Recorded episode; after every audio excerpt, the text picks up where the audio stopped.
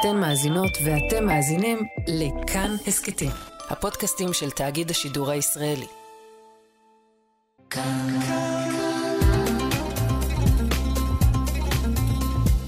כאן תרבות. בואו נניח לרגע את הספר ונקשיב. עכשיו, מה שכרוך.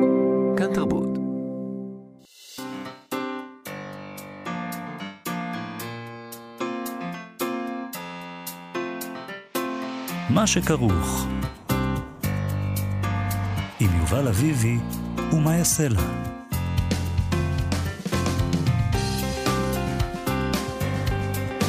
שלום, צהריים טובים, אנחנו מה שכרוך, מגזין הספרות היומי של כאן תרבות. אתם מאזינים לנו ב-104.9 או ב-105.3 FM. אפשר גם להאזין לנו כהסכת, באתר, באפליקציה של כאן ובכל יישומוני ההסכתים, איתנו, באולפן, איתה אשת על ההפקה. על הביצוע הטכני, אלעד זוהר, שלום לכם, שלום יובל. שלום מאיה, נדבר היום עם אה, נורית זרחי, שזו תמיד uh, חגיגה בשבילנו, וגם uh, הספר החדש שלה הוא חגיגה. כישרון לציפייה שמו, הוא יצא עכשיו בהוצאת אסיה, וכרגיל איתה יש שם uh, סיפורים קצרים שמשלבים מין המצאות פנטסטיות, עם התבוננות מאוד חודרת על העולם האמיתי. יש שם יכולת קסומה של משחק ילדי, עם הבנה מופשטת עמוקה של הדברים. Uh, זה מאוד, uh, זה תמיד מרגיש ככה איתה, שהיא uh, מבינה משהו עמוק ויודעת איך... Uh, להגיד אותו בצורה פנטסטית. אז נדבר איתה על כל זה, וגם על הקיבוץ ועל בית המלוכה והמרחק שביניהם, שני דברים שיש שם. נדבר עוד לפני כן אה, עם דותן ברום על הארון השקוף של ההומואים בקיבוץ. הוא כתב על זה מאמר שנכלל בספר החדש מבעד לארון השקוף, שעוסק כולו בלהט"ביות בקיבוץ. אבל לפני הדברים האלה, בספרייה הלאומית, כפי שכבר סיפרנו כאן, התייחסנו לזה לא פעם ולא פעמיים, יש מיצב uh, באול, באולם הקריאה של כיסאות עם תמונות uh, כל החטופים והחטופות. עליהם uh, ספר, על הכיסא הזה יש ספר שהתאימו להם בספרייה. אתמול, בעקבות המבצע להשבתם, להשבתם של לואיס הר ופרננדו מרמן, הם הסירו את הכיסאות שלהם. בפייסבוק של הספרייה הלאומית הם סיפרו שהספרן שלהם, דניאל ליפסון, אמר שהוא מעולם הם לא שמחו כל כך להחזיר ספרים למחסן, כמו במקרה הזה, שבו הם הסירו את הספרים האלה של הר ומרמן מהמיצב שלהם למען החטופות והחטופים. החזירו למדף, זה באמת משמח. ליפסון הוא ספרן ייעוץ והדרכה ותיק בספרייה, הוא סיפר שהספר שהיה מונח על הכיסא הריק שחיכה לפרננדו היה דרכים לחזור הביתה. של אלחנדרו סמפרה.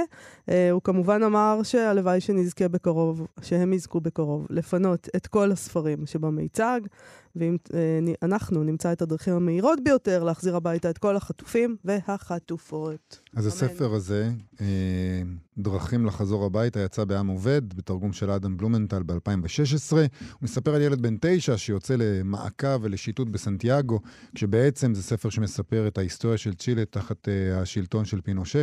ושל הילדים שהתבגרו תחת השלטון הזה. נכון, אז נקרא את הפתיחה של הספר הזה, דרכים לחזור הביתה. פעם הלכתי לאיבוד, הייתי בן שש או שבע. לא שמתי לב, ופתאום לא ראיתי את הוריי. נבהלתי, אבל מיד מצאתי את הדרך והגעתי הביתה לפניהם. הם המשיכו לחפש אותי נואשות, אבל בערב ההוא חשבתי שדווקא הם הלכו לאיבוד. שאני יודע לחזור הביתה, והם לא.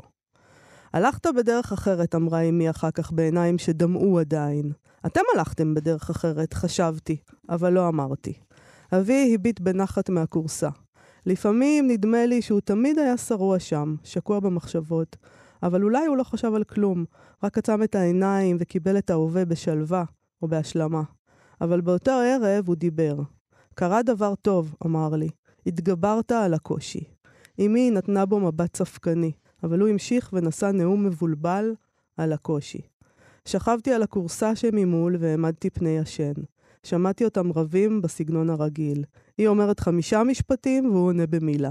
לפעמים הוא אמר חד וחלק, לא. לפעמים אמר, על סף הצעקה, שקר.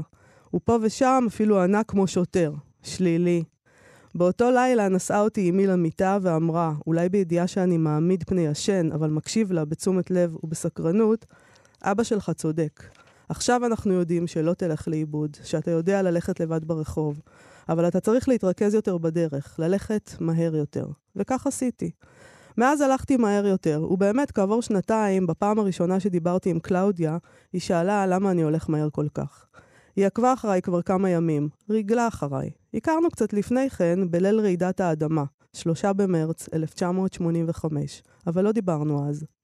קלאודיה הייתה בת 12 ואני בן 9, ולכן הייתה ידידותנו בלתי אפשרית. בכל זאת היינו ידידים, או משהו כזה. שוחחנו הרבה. לפעמים נדמה לי שאני כותב את הספר הזה רק כדי להיזכר בשיחות הללו. בליל רעידת האדמה פחדתי, אבל איכשהו גם נהניתי מההתרחשויות. המבוגרים הקימו בקדמת החצר של אחד הבתים שני אוהלים כדי שאנחנו, הילדים, נלון בהם. בהתחלה היה בלאגן, כי כולנו רצינו לישון באוהל בצורת איגלו, שהיה אז בגדר חידוש, אבל בסוף זכו בו הבנות. הסתגרנו כדי לריב בשקט. כמנהגנו, כשהיינו לבד, הלכנו מכות בחדווה ובשצף קצף. אבל מהר מאוד הג'ינג'י התחיל לדמם מהאף ונאלצנו להמציא משהו אחר. מישהו הציע שנכתוב צוואות, ובהתחלה זה נראה רעיון טוב, אבל כעבור רגע הבנו שאין בזה היגיון. כי אם תבוא רעידת אדמה חזקה יותר, העולם יחרב, ולא יהיה לנו למי להוריש את הדברים שלנו. אחר כך דמיינו שכדור הארץ הוא כמו כלב שמתנער, והאנשים הם כמו פרעושים שמושלכים לחלל האוויר. וחשבנו על זה כל כך הרבה עד שצחקנו והתחילה ליפול עלינו עייפות. אבל אני לא רציתי לישון. הייתי עייף נורא, אבל זו הייתה עייפות חדשה שמציתה את העיניים. החלטתי להישאר ער כל הלילה וניסיתי להתגנב לאיגלו כדי להמשיך לדבר עם הבנות. אבל הבת של השוטר סילקה אותי בטענה שאני רוצה לאנוס אותן. אז לא ידעתי מה זה אנס בדיוק, ובכל זאת הבטחתי שאין לי כוונה לאנוס אותן, רק להסתכל עליהן, והיא צחקה בזלזול וענתה שזה מה שאנסים תמיד אומרים. נאלצתי להישאר בחוץ ולהקשיב להן מעמידות פנים שהבובות הן הניצולות היחידות. הבובות ניסו לטלטל את בעליהן, ופרצו בבכי כשהבינו שהן מתות. אם כי אחת מהן חשבה שמוטב כך, כי המין האנושי תמיד נראה לה רקוב. בסוף הן נאבקו על השלטון, ואף על פי שנדמה שהמאבק יהיה ארוך, הושגה הכרעה מהירה. כי מבין כל הבובות הייתה רק ברבי מקורית אחת. והיא ניצחה. מצאתי כיסא נוח בין ההריסות והתקרבתי בביישנות למדורה של המבוגרים. היה לי מוזר לראות את השכנים מכונסים יחדיו, אולי לראשונה. הם הפיגו את הפחד בלגימות של יין ובמבטים ממושכים של שותפות. מישהו הביא שולחן עץ ישן וזרק אותו למדורה, כאילו כלום. אני יכול לזרוק גם את הגיטרה, אמר אבי, וכולם צחקו. אפילו אני, שהייתי קצת נבוך, כי אבי לא נהג להתבדח. באותו רגע חזר ראול לשכן, ואיתו מגלי וקלאודיה. זאת אחותי וזאת האחיינית שלי, אמר. הוא יצא לחפש אותן אחרי רעידת האדמה, ועכשיו, כשחזר, נקרא בו ההקלה. ראול היה היחיד בשכונה שחי בגפו. קשה היה לי לקבל את העובדה שמישהו חי לבד. נראה לי שזה סוג של עונש, או מחלה. ביום שהוא הגיע עם מזרן קשור לגג הפיאט 500 שלו, שאלתי את אמי מתי תגיע שאר המשפחה. והיא ענתה לי, בעדינות, שלא לכולם יש משפחה. אז חשבתי שעלינו לעזור לו, אבל עם הזמן הופתעתי לגלות שלהוריי אין שום עניין לעזור לראול, שלדעתם אין בזה צורך, ושיש להם אפילו רתיעה מהאיש הרזה והשקט הזה. היינו שכנים, חלקנו קיר ושורה של שיחי נוי, אבל מרחק עצום הפריד בינינו. איזה יופי. אנחנו מה שכרוך בכאן תרבות, מבעד לארון השקוף, כך נקרא ספר מאמרים חדש בעריכת עמית קמה וסילביה פוגל ביזאווי, שעוסק בלהט"ב בקיבוץ. הספר הזה יצא לאחרונה בהוצאת למדה, עיון ויד טבנקין. אה, הארון השקוף הוא אולי סוג של ורסיה מקומית ל-Don't ask, don't tell של הצבא האמריקאי. הדבר הזה שאומרים, אנחנו לא נשאל אותך ואתה לא תספר לנו לגבי ההומוסקסואליות שלך או הלסביות שלך. אנחנו יודעים ומתנהגים כאילו אין פיל בחדר. אבל לקיום של ארון שקוף יש כנראה גם מחיר, וכדי להבין את כל זה, אנחנו נדבר עכשיו עם דותן ברום, שהוא דוקטורנט בבית הספר להיסטוריה באוניברסיטת תל אביב. מגיש ההסכת, ההיסטוריה הקווירית, תולדות המיניות, שותף מייסד בפרויקט ההיסטוריה הגאה החיפאית. הוא כתב בתוך הספר הזה את המאמר "לא יכולתי לחיות חיים כפולים, גיורא מנור, הקיבוץ והארון השקוף". שלום דותן ברום. היי. היי. דותן, מה זה אומר ארון שקוף? ממש אה, ישר לעניין. ישר לעניין, אה, לגמרי. אנחנו פה בענייני העניין. מעולה. אה, ארון השקוף זה מושג שאני טבעתי בתזה שלי כדי לנסות להתמודד עם הדינמיקה של הסוד הגלוי שאני גיליתי בקיבוץ, בקיבוץ משמר העמק, סביב סיפור החיים של גיורא המנור, שהיה הגיבור של התזה שלי. בעצם בקיבוץ הייתה בעיה. מצד אחד, אה, הומוסקסואליות, אני מדבר על העשורים הראשונים למדינה, כן. אה, מצד אחד הומוסקסואליות הייתה התנהגות שנחשבה סוטה, אה, בחינוך המשותף של הקיבוץ יצאו כנגד זה, אבל מצד שני לא ממש רצו להפעיל סנקציות כנגד חברי קיבוץ קיימים כמו מנור, והעדיפו באיזושהי צורה לשמור את הדברים לא מדוברים, אבל עדיין באיזושהי צורה ממושטרים. והדרך לעשות את זה הייתה, אה, כמו שאפשר אולי היה לדמיין על, על קיבוצים, דרך אה, שמועות ורכילות. זאת אומרת, מנגנונים אה, לא ציבוריים של, או לא פומביים של העברת ידע. ודרכים שיש בהם, אפשר להגיד, משהו אלים. לרח... כשמרכלים על מישהו וכשמריצים עליו שמועות, יש בזה משהו... זה לא המקום הכי נעים להיות בו. אני חושב שבכל צורה של משטור יש משהו אלים, אבל צריך לחשוב על האלטרנטיבות. אם האלטרנטיבה הייתה שהקיבוץ אומר, אה, אני לא, לא מוכן להכיל את הדבר הזה, ובבקשה, אה, חברים שחושבים על עצמם שהם הומואים, אז או שלא יבטאו את זה בשום צורה וידחיקו את זה במקסימום, או שיעזבו את הקיבוץ, אז יכול להיות ששמועות ורכילות זו צורה פחות אלימה. כן, אפשר גם היה להכניס לו מכות רצח, אז אולי עדיף שמועות כן. ורכילות. אבל איזה מין חיים הוא חי? תספר לנו עליו, על האיש הזה, גיורא מנור. בוא ננסה להבין. אוקיי. אז uh, מנור הוא יליד פראג, 1926. Um, בגיל בר מצווה הגיע לקיבוץ משמר העמק, שדוד שלו היה אחד המקימים שלו, בעצם ברח מהנאצים בפראג. Um, והוא בעצם גדל בתוך החינוך המשותף, וכאדם בוגר מתחיל בעצם כבמאי תיאטרון, הוא הבמאי הראשון של להקת הנחל, ואחר כך אה, במאי בכל מיני תיאטראות, ובהמשך הופך להיות מבקר המחול של על המשמר, ולימים גם חוקר מחול. הופך להיות דמות די חשובה בסצנת המחול אה, הישראלית, אבל לא, לא בחלק של רוקדים, אלא בחלק ש... חלק האיומי נגיד שלה. כן. אמ, ובתוקף אה, שכזה, פעם, כשהקיבוץ היה קיבוץ הארצי או הייתה תנועה אה, משמעותית, אז לאנשים שעבדו בתנועה, מה שנקרא, למשל בעל המשמר, אז היו מקבלים דירות בתל אביב. אז uh, הוא, החיים שלו היו חיים מפוצלים בין הקיבוץ ובין תל אביב, וגם בענייני מחול הוא, הוא היה גם מאוד מאוד טוב uh, לקמבן לעצמו uh, תקציבים, והיה נוסע לא מעט לחו"ל. Uh, וחלק מהטענה שלי זה שבאיזושהי צורה החיים המפוצלים האלה שלו, כן, בחזרה לכותרת של המאמר, לא יכולתי לחיות חיים כפולים, אז בעצם... הוא כן, כן חי חיים כפולים, כן. סוג של חיים כפולים, כן.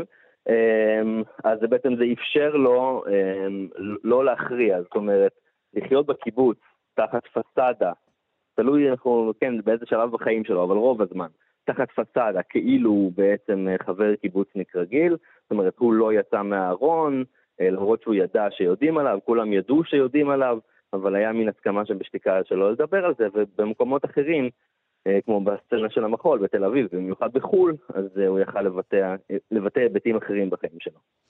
ובאיזשהו שלב הארון השקוף, כמו שאתה אה, מתאר, נסדק. אי אפשר לחיות את החיים הכפולים בעצם.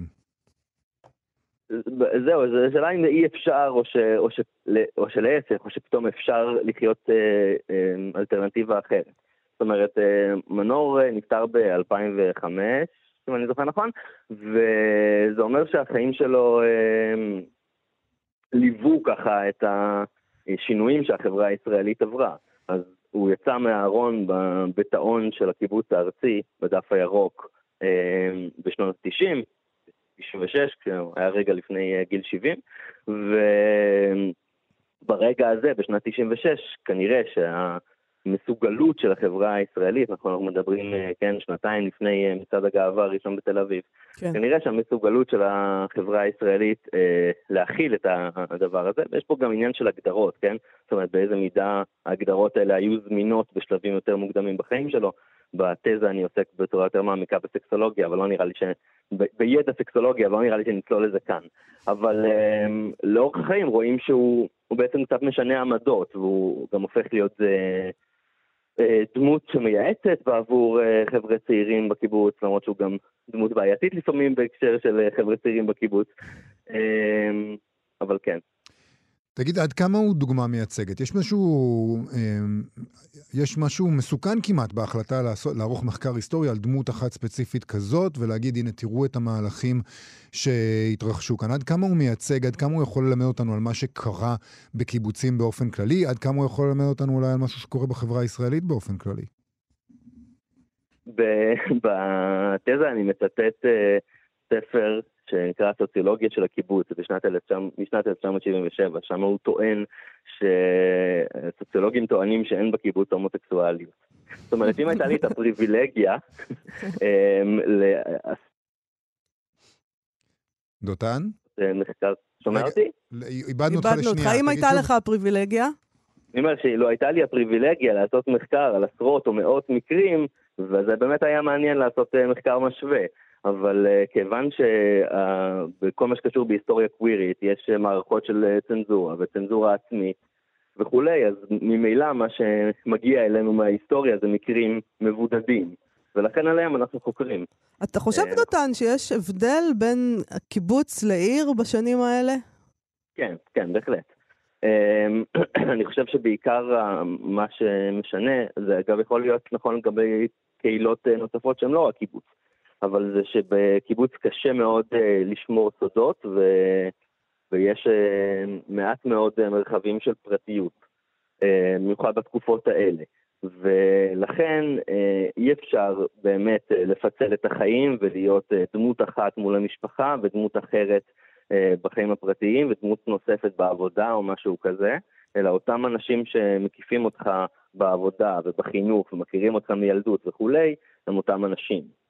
אבל אולי יש משהו יותר אה, טוב במה שהיה, נכון שיש אה, את הארון השקוף הזה, כפי שאתה מתאר אותו, אבל מצד שני, יש איזו הסכמה שבשתיקה, שאולי במקומות אחרים אפילו אותה לא הייתה, כמו שמאי אמרה, יכול להיות במקומות אחרים רצו שמועות במקומות קטנים אחרים, רצו שמועות ורכילויות על אנשים, וזה נגמר הרבה יותר גרוע מזה. לא הייתה את ההסכמה הזאת שבשתיקה, לא הייתה את הדרך הזאת, שאולי היא קצת מעוותת ואולי לא הדרך האידיאלית, של הקיבוץ, לאפשר למישהו כן לחיות חיים אה, כפולים.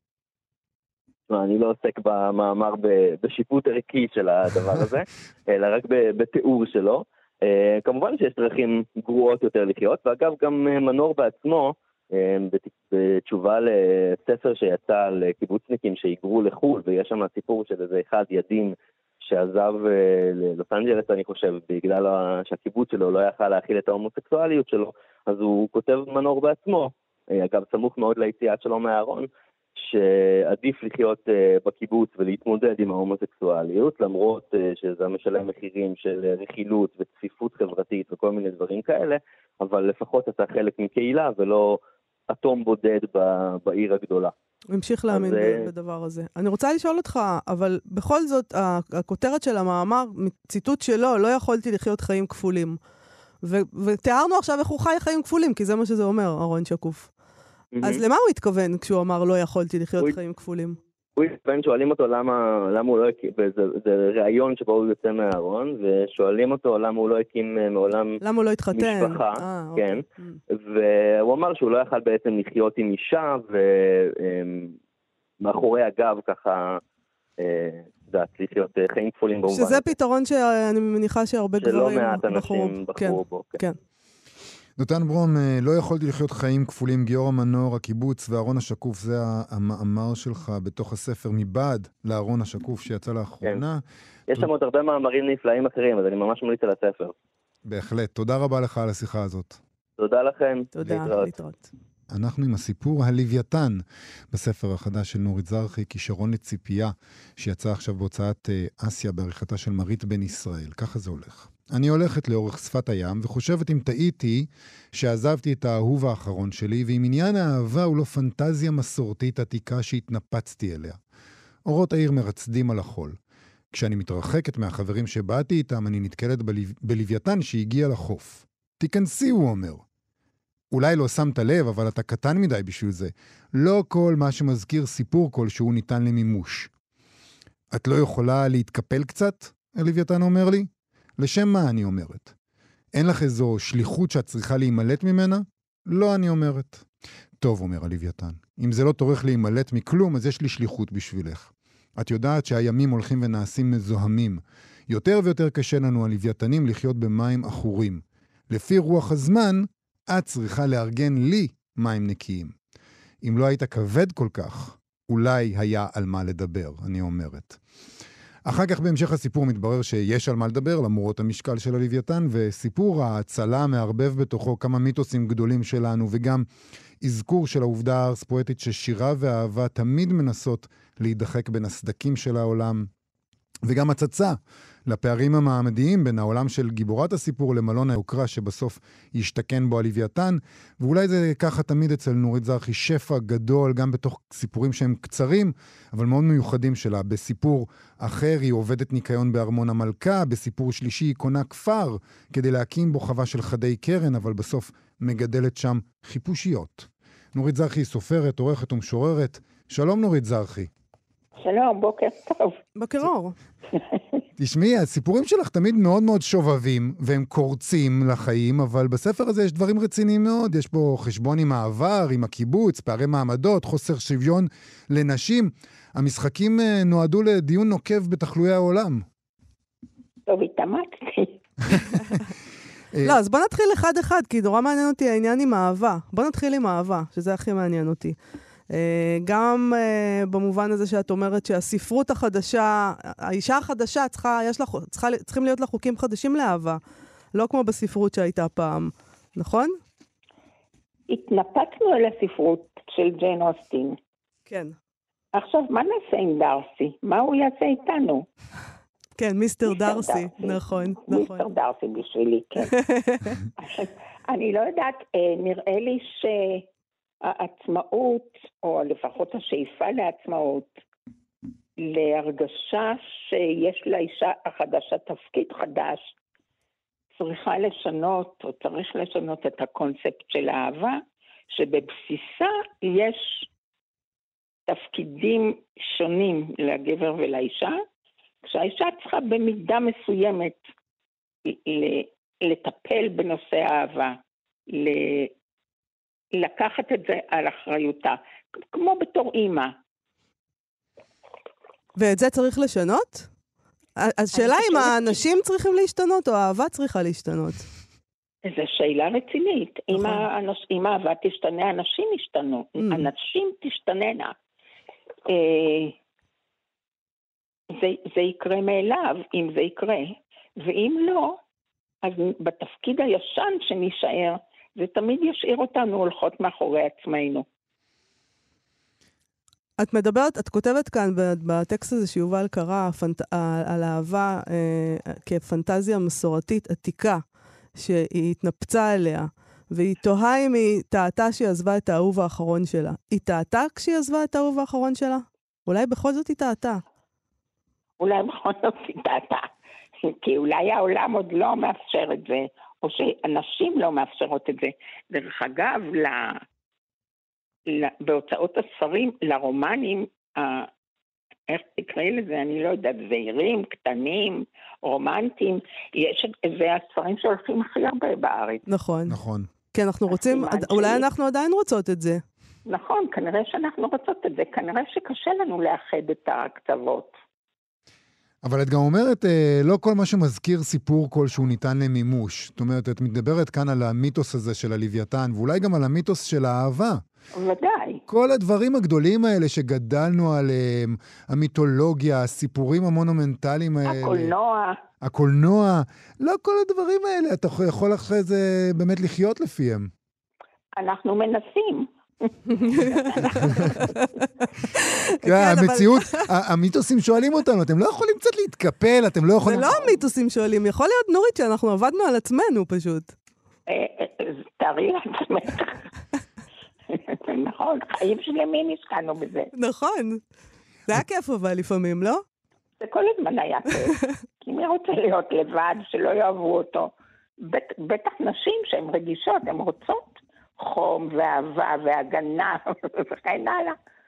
אני מרגיש אבל שבאופן, באופן, אם, אם יש משהו שאת שואלת בספר הזה מעבר לדברים האלה, זה איך בכלל אנחנו יכולים להבין את העולם. אם אנחנו לא נתלים במיתוסים האלה, אם אנחנו מגלים שקצת שיקרנו לעצמנו, את uh, כותבת באחד הקטעים, מה יש בשפה שלא מאפשר לה להציג את המערבולת הקרויה חיים, ולמה הסיפור שלהם, של החיים, נע בסקאלה שבין לא מובן למבייש. אז אין לנו את השפה ואין לנו את המיתוסים, ואז בסיפור אחר את כותבת בגנות המתמטיקה. אז אנחנו נשארים בלי... זה בטוח. זה. אני מסכים, אבל אנחנו נשארים בלי כלום, בלי מספרים, בלי אותיות. מה נשאר לנו כדי להבין את עצמנו בכלל? אנחנו נשארים עם הרצון להבין את עצמנו, עם הצורך להבין את עצמנו, עם הצורך באהבה. הצרכים שלנו זה לא דבר שאפשר להתייחס אליו בזלזול. האם החיים מספקים את זה? זאת שאלה רצינית. אני רוצה לעבור להארי פוטר ואן שרלי. כן. ברשותך, כי את כותבת כאן עליהם, את, את מציבה כן. אותם אחד מול השני. אה, את, את מדברת על הילדים האבודים שספרות הילדים אה, מוצפת בהם, אבל אה, שני אלה לא, לא דומים, אן שרלי והארי פוטר. נכון, נכון. הארי פוטר זה הדור החדש. את לא כל כך אוהבת אותו. אני לא אוהבת את הארי פוטר. מדוע? אני חושבת שזו מגבלה שלי. אה, השפה נראית לי שפה אה, מאוד טכנית, לא רגישה, וגם הארי פוטר עצמו הוא יותר חדור מטרה מאשר חדור רגישות. אה, כשילד קורא לו דבר כזה להוריו, זה לא עובר עליו unnoticed. זה לא שהוא ישחק כמה משחקים וינצח את הקוסמים וזה יעבור. זה מכה לכל החיים, כן. היתמות. היתמות. Mm. אני רוצה להגיד בהקשר לזה שצריך להפסיק את המלחמות. לא, באמת, אם אנשים היו אנשים רציניים, הם לא היו גורמים לילדים לגדול ככה. כן, זה נושא שפועם עכשיו מאוד מאוד, אה, אני מאמין... אבל זה העולם, את רואה שזה העולם, זה לא משתנה. אבל זה לא בסדר, זה, זה העולם שמנהלים אותו אנשים כן. שלא חוו בעצמם במה מדובר. או שהם חוו ורוצים להתנקם. את גם כותבת אה, על עצמך במובן הזה, על אבא שלך. נכון, זו חוויה שלא, לא, הילדות שלי אומרות לי, הבנות שלי אומרות לי, באמת, אמא, אבא שלך מת לפני כל כך הרבה שנים, מה, מה את עוד בכלל זוכרת את זה? כן. לא, זה דבר שלא שוכחים. זה כל הזמן הולך איתך הדבר הזה, זה היתמות? כל הזמן, זה לא כל כך הולך איתי כמו התוצאות של זה הולכות איתי. Mm. ואני חושבת על כל הילדים שעכשיו יצטרכו לגדול בעצמם, בלי תדמית של גבר בבית, של אבא. זה, זה, אם יצטרכו ליצור לעצמם את זה, זה מאוד קשה. אם זה בכלל אפשר. יש את העניין הזה שהתייחסתי אליו בהתחלה, תמיד מתייחסים איתו, אה, אליו כשמדברים אה, על הדברים שאת כותבת, אה, על הערבוב הזה באמת בין הפנטזיה לבין המציאות, בין המבט הילדי המשועשע לבין הדברים המאוד מאוד רציניים. זה איזשהו, זה איזשהו תוצר של הדבר הזה, להישאר כל הזמן קצת ילד שמסתכל על העולם ואומר, אמיתות קשות, אבל עם תמיד איזה מין, איזה מין זווית ילדית? טוב, היה הילד הזה שאמר המלך עירום. לא, אני לא רואה את זה כילדותי, אני רואה את זה כמשעשע. אני לא חושבת שזה הצד הילדותי שלי, כמו הצד שאני לא באמת סופר, סופר אמיתי. אה, שאת לא סופרת אמיתית, לא. הבנתי. מה זאת אומרת? שאני משתעשעת. אני עוד לא, עוד לא הצלחתי לארגן מספיק כובד ראש או כישרון או, או יחס לעצמי של רצינות, שאני אתייחס לזה אחרת לעולם. האחרים מתייחסים אלייך מאוד ברצינות, אה, נדמה לי, לוק- לוקחים את הדברים שאת אומרת עם השעשוע בכובד ראש. גם אני, אני אומרת את זה בכובד ראש, אבל הכובד ראש הוא יותר לבעיה מאשר אליי. יותר לעניין של מה זה העולם הזה, באמת, בעיקר תסתכלו עכשיו, כן. מה זה צריך להיות.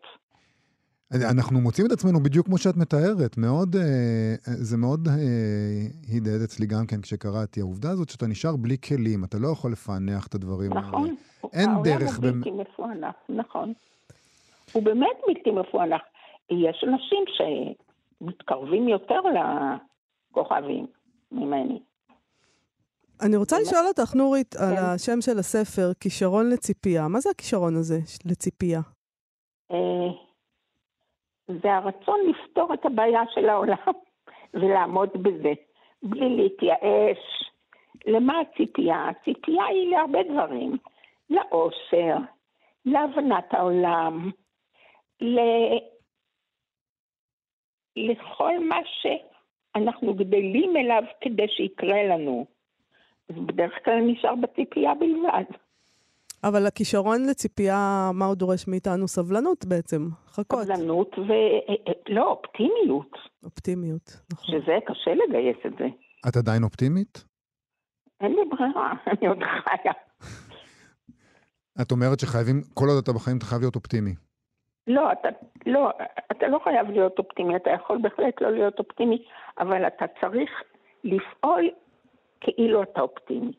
להאמין ביכולת, ביכולתך לכתוב או לעשות מה שאתה צריך לעשות, ולהאמין בזה שאתה יכול לאהוב את הילדים שלך, וגם כמה אנשים אחרים. להאמין באהבה, למרות שבאמת זו שאלה, ולהאמין ביצירה. תסלחו לי על הביטוי הזה. זה ממש מחזיר אותנו לעניין האהבה והיצירה עם הלוויתן. אני רוצה אבל לשאול אותך לסיום, הספר הזה מוקדש למרית, למרית בן ישראל, שדבר כן. לא חמק מעיניה פקוחות. זה לא טריוויאלי להקדיש את הספר לעורכת שלו, שלו. וגם היא כותבת בו, צריך להגיד, אחרית דבר מאוד, טוב, היא תמיד כותבת נפלא, אה, מאוד מעניינת, שבה זה סוג של דיאלוג איתך. תספרי לי קצת על הדיאלוג הזה ביניכם. טוב, אז אה, אני מצאתי אותה כמוצא שלל רב. אה, אני לא הכרתי אותה עד עכשיו, רק קראתי. כן. ופתאום ראיתי נפש קרובה. זה מאוד נדיר. וגם ראיתי מישהו יותר חכם ממני, שזה גם כן חוויה מאוד מרעננת. אז אה, עכשיו, היא השקיעה בספר הזה יותר ממה שאני השקעתי בו. היא קראה אותו, וקראה אותו בקול רם, וערכה אותו, ושוב ערכה אותו, ואת השם הזה לא אני מצאתי, היא מצאה את זה בתוך הטקסטים שלי, לקחה את זה. אז זה, מאוד פנטסטי השם הזה, לא הייתי מעלה אותו בדעתי. נורית זרחי, כישרון לציפייה, יצא עכשיו בהוצאת אה, אסיה. אה, תמיד אה, כיף גדול לדבר איתך. תודה רבה על השיחה הזאת. תודה, ואני רוצה להגיד שאני נורא אוהבת את התוכנית שלכם. תודה רבה לך. תודה, נורית. איזה כיף לשמוע. להתראות. זהו. להתראות, תודה. מה שכרוך בכאן תרבות, חזרנו, שמענו, יש אלבום חדש של עידן רייכל, ושם יש את השיר הזה ששר ארכדי דוכין וכתב את הטקסט שלו, שהוא כולו ברוסית, אני לא מבינה אף מילה, אבל זה נורא מצא חן בעיניי. אז מי שמבין, אה, שיכתוב לי מה, מה הוא אומר שם. זה נורא אה, יפה. זה יפה. טוב, יאללה. אנחנו צריכים uh, לסיים אותו טוב, אבל אנחנו נעשה עוד uh, דבר אחד, נסיים עם עוד משהו על המעצר של אורנה קזין בבלוג שלה, איך להיות How to be באנגלית uh, נקרא. היא כתבה רשומה, כמה מחשבות בעקבות לילה במעצר, אחרי שהיא נעצרה בהפגנה נגד הממשלה ובעד החזרת החטופים ביום שבת בערב, ואף נשארה ללילה במעצר.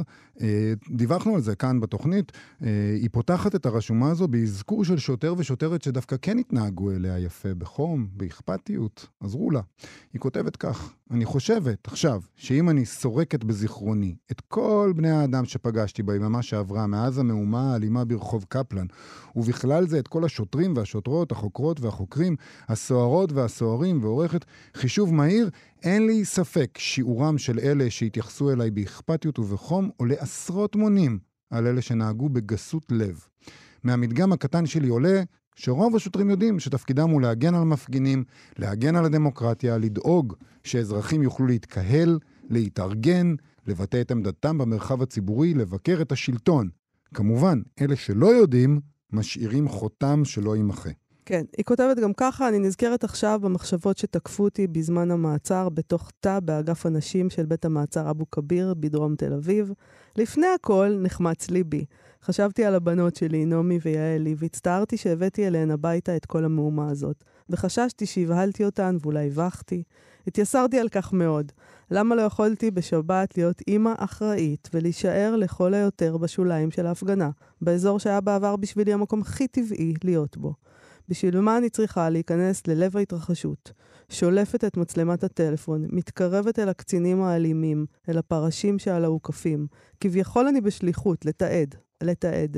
כאילו אין די תיעוד, כאילו אני יכולה לתקן משהו. אני זוכרת שהחלטתי שם בתא שאבטיח לבתי הקטנה שלא אשתתף יותר בהפגנות. חשבתי שכן, אלימות של שוטרים יכולה להשיג את מטרתה, שאני פוחדת.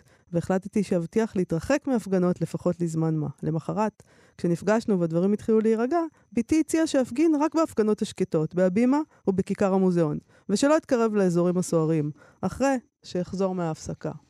היא כותבת שם כל מיני זיכרונות שקופצים לה לראש, כל, פשוט אה, דברים קצרים כאלה, כל מיני אה, דברים שהיא נזכרת בהם.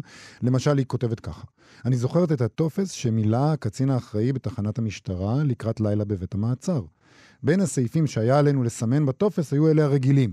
האם אני משתמשת או השתמשתי בסמים?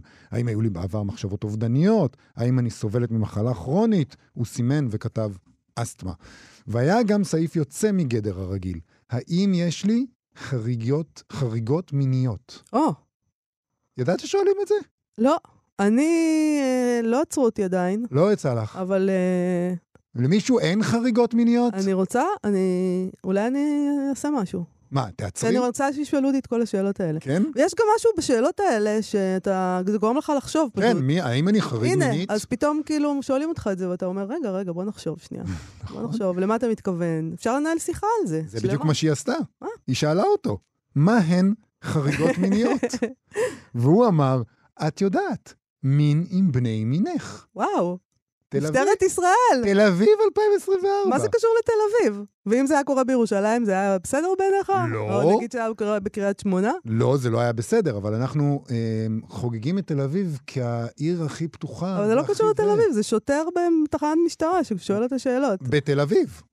תחנת משטרה בתל אביב. אה, אתה לא משהו מיוחד פה בתל אביב, אתה יודע. יש משהו מיוחד בתל אביב. לא, כן. בכל הארץ יש טופס אחיד של המשטרה, ושם אנחנו אמורים לקבל כל אחד את אותו יחס מהשוטרים. זה נכון, זה אבל תל אביב מוכרת את עצמה לעולם כעיר של פתיחות, היא תו תקן של אה, ישראלי.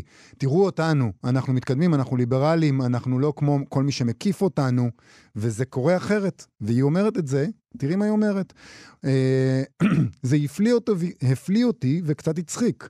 אני חושבת בכלל שביממה אחת הייתי לרגעים במאה ה-21 ולרגעים במאה ה-19, שכל הזמנים בעולם מתקיימים בעת ובעונה אחת. זה יפה להיות uh, גם במאה ה-21 וגם במאה ה-19 באותו זמן. בסופו של דבר היא כותבת ככה, אני זוכרת שיצאתי מחדר ההמתנה אל האולם, אחרי שהסירו מידיי ומרגליי את האזיקים, והושיבו אותי על כיסא הנאשמים מאחורי מחיצה שקופה. ובהתחלה ראיתי בקהל את מיכל, אהובתי, שלבשה לבן וקרנה, ואחר כך ראיתי פנים מוכרות ואהובות, ועוד פנים ועוד, ולאט לאט הבנתי שהספסלים באולם היו מלאים עד אפס מקום באנשים שדרכם הצטלבה בדרכי במשך עשרות שנים. מהעיתונים שכתבתי בהם, מהסדנאות שהנחיתי, מהחברות, והוצ... והוצפתי בטוב, כן. או בטוב. אה, תשמע, אני, זה נשמעת לי חוויה מאוד מאוד טובה, בסופו של דבר, אני חייבת להגיד לך. מקריאת הרשומה, אנחנו ממליצים על החוויה הזאת, כן, להיעצר. זה נשמע לי חוויה מלאת אור, אה, ואתה פתאום מבין מי אוהב אותך, ויכול להיות שאתה גם פתאום מבין מה, מה זה העולם, באיפה אתה חי, ואולי אתה יכול להתחיל להרהר במחשבות שלך על אה, תל אביב ופרוגרסיביות גם. כאילו יכול להיות שהתקדמתם קצת ואנשים נשארו שם מאחור. אה, אולי כדאי לעצור שנייה. וכל מיני מח- מחשבות, ובסוף אתה כאילו יוצא משם ב, ב, ב, אולי בהתרוממות נפש. אה, אז יכול להיות שזאת חוויה מומלצת בכלל. לא יודע, יש אני כל מיני... שוקלת ללכת להפגין מול פרש, עם סוס, יש כמה מה קורה. דברים ברשומה הזאת, לא קראנו, צריך להגיד, את כל הרשומה. אתם, כרגיל, אנחנו ממליצים ללכת לרשומה עצמה ולקרוא את הכל בעצמכם. יש שם גם כמה דברים לא נעימים, נגיד כש, כשיש עימות פיזי עם שוטרים, נראה לי לא כיף. על לא, זה. נראה לי לא כיף, ואני כמובן מתבדחת. יובל, אם אתה צריך, הנה, אני אומרת לך את זה. התבדחתי, זה לא כיף להיעצר. נכון. טוב. עם התובנה הזאת אנחנו מסיימים להיום. תודה לאיתי אשת על ההפקה ולאלעד זוהר על הביצוע הטכני. נזמין אתכן ואתכם ל- לבקר בעמוד הפייסבוק שלנו, ואנחנו נהיה כאן שוב, מחר.